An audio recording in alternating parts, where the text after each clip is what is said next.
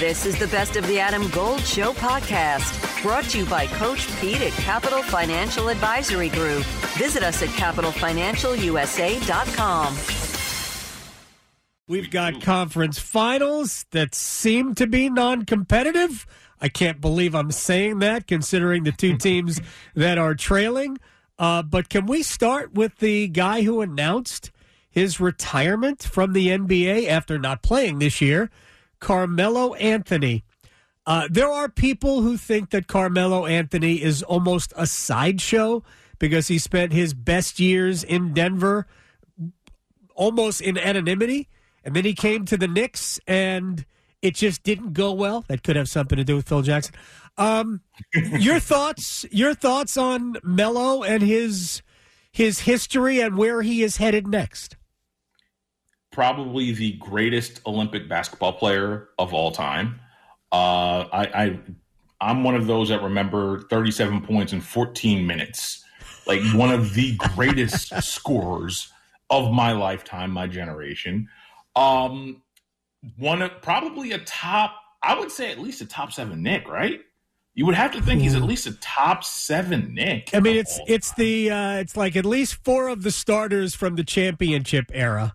yeah, uh, like you're, you're plus, talking, like, let's let's again. I, I know it's going to probably make for halfway decent radio. I hope, but let's let's work it out. I mean, you got Clyde, you have DeBusschere, Monroe, you have Monroe, yeah, you have Frazier, Ewing, and then after that, John Starks.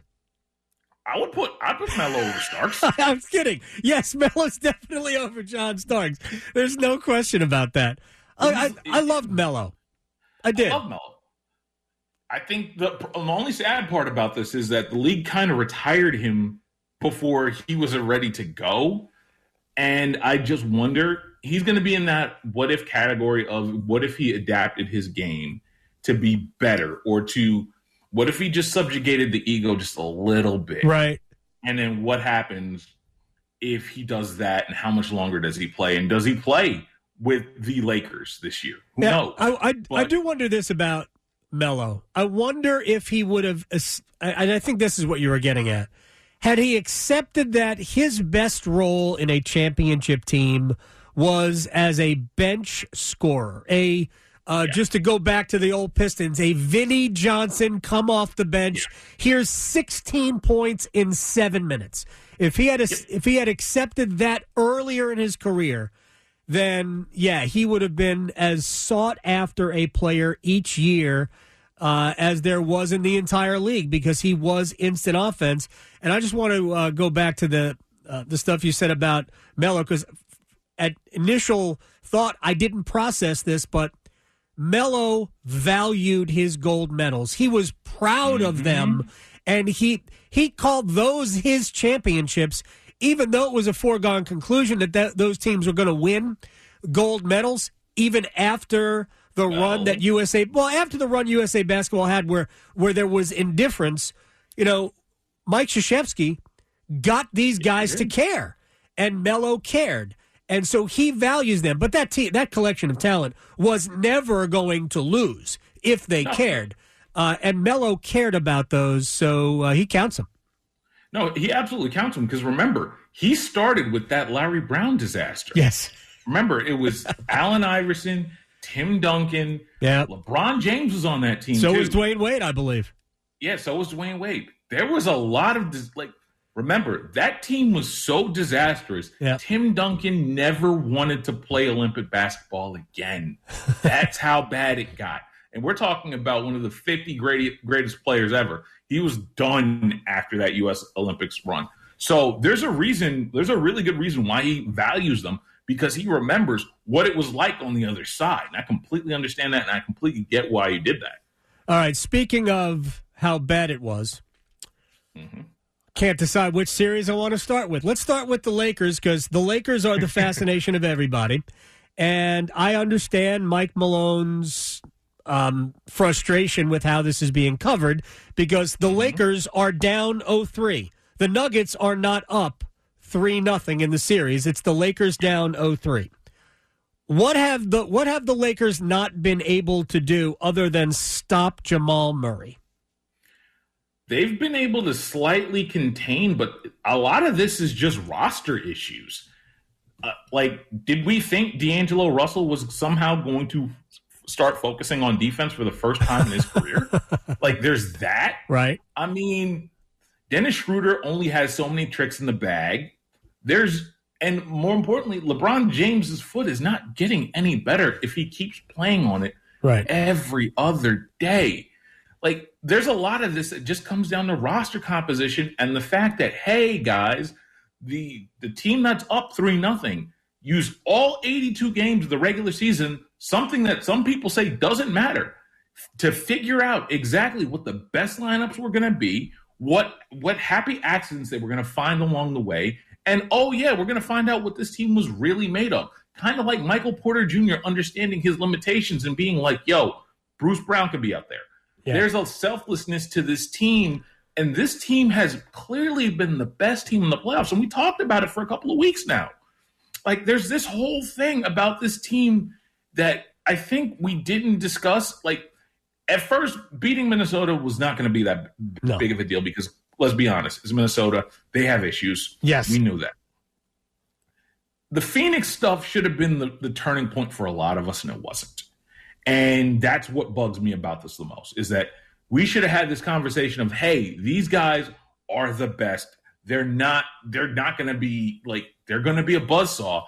And my, again, me and you had this conversation when the series started. I thought it was going to be Nuggets in six. I'm kind of mad. I underestimated the, the Nuggets right now because yeah. this ends in five at best. Like yeah, I think it. Like, I think it ends tonight. Uh, I in game three, the way they took their heart, the way they took their heart, and uh, from a LeBron James team, yeah, I think we have to kind of take a look at that because we've never seen that happen to a LeBron James team. They've never been. He's never been swept, right? I don't think he's been no, swept, but I don't. I haven't seen. We haven't seen this kind of woodshedding since what 2014 in the Spurs. Yeah, th- th- this is how long this has been. This is a thorough. This is a thorough beating. They haven't haven't had any answer for Jamal Murray. the The Lakers allowing Game Two to get away from them when they had every opportunity to stretch that lead out uh, in the second quarter, early in the third quarter, and Denver did just enough to keep that game within reach. And then Jamal Murray goes for twenty four in the fourth, and that's it. Um, Murray is averaging 34 points a game, 35 points a game in the series. And there's no way the Lakers can win this series if Jamal Murray is averaging uh, those kind of numbers. I, I also thought before the series that if for we're talking about not a describe here, CBSSports.com. In order for the Lakers to win the series, they had to get to a point where LeBron James and Adrian, uh, Adrian, uh, Anthony Davis were defenders first, where they didn't necessarily need their offense. Austin Reaves has done his part. Nobody else has.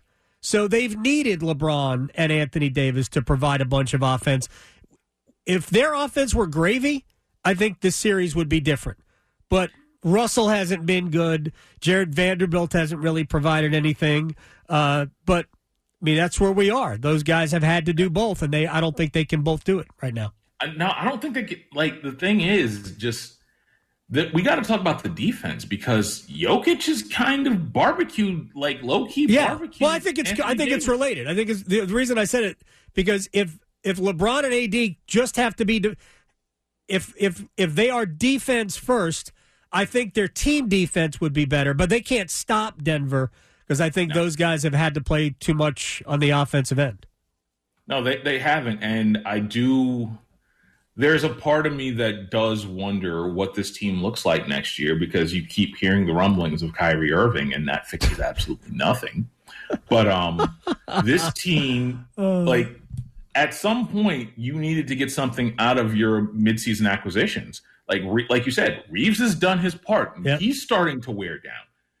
AD is starting to cry uncle on the defensive end against Jokic because dealing with a dancing grizzly bear for for three and a half games at this point is just nuts. Like there's a lot of this to where you can you can only defend so much when the pieces don't work. When you can't play a Malik Beasley, when Rui Hachimura has been probably your number two at that like at the worst, your number Yeah. two offensive option, most reliable offensive option. You have all of this going on. Like the stew that has put this all together does not make it conducive for them to even win two games, much less this series. So I feel bad, but it's one of those things like LeBron is old, but that roster, despite the fact that it's gotten as far as, as it has, isn't that good. And it would have gotten barbecued by the Miami Heat in the next round anyway. Wow. Let's uh, let's quickly shift to that. Couple of more minutes left with Konata Edwards at Not of the Scribe on Twitter, CBSSports.com. All right, let's. I asked the question this way, and Jimmy Butler only, by the way, only had to score 16 points in the win um, yesterday. And frankly, I thought it was Boston's most embarrassing performance, even more embarrassing than the two home losses. I asked the question of the roundtable on Friday, and I this is all respect to Miami because Miami is obviously a tough, tough team. Is this Boston team tough enough to win a title?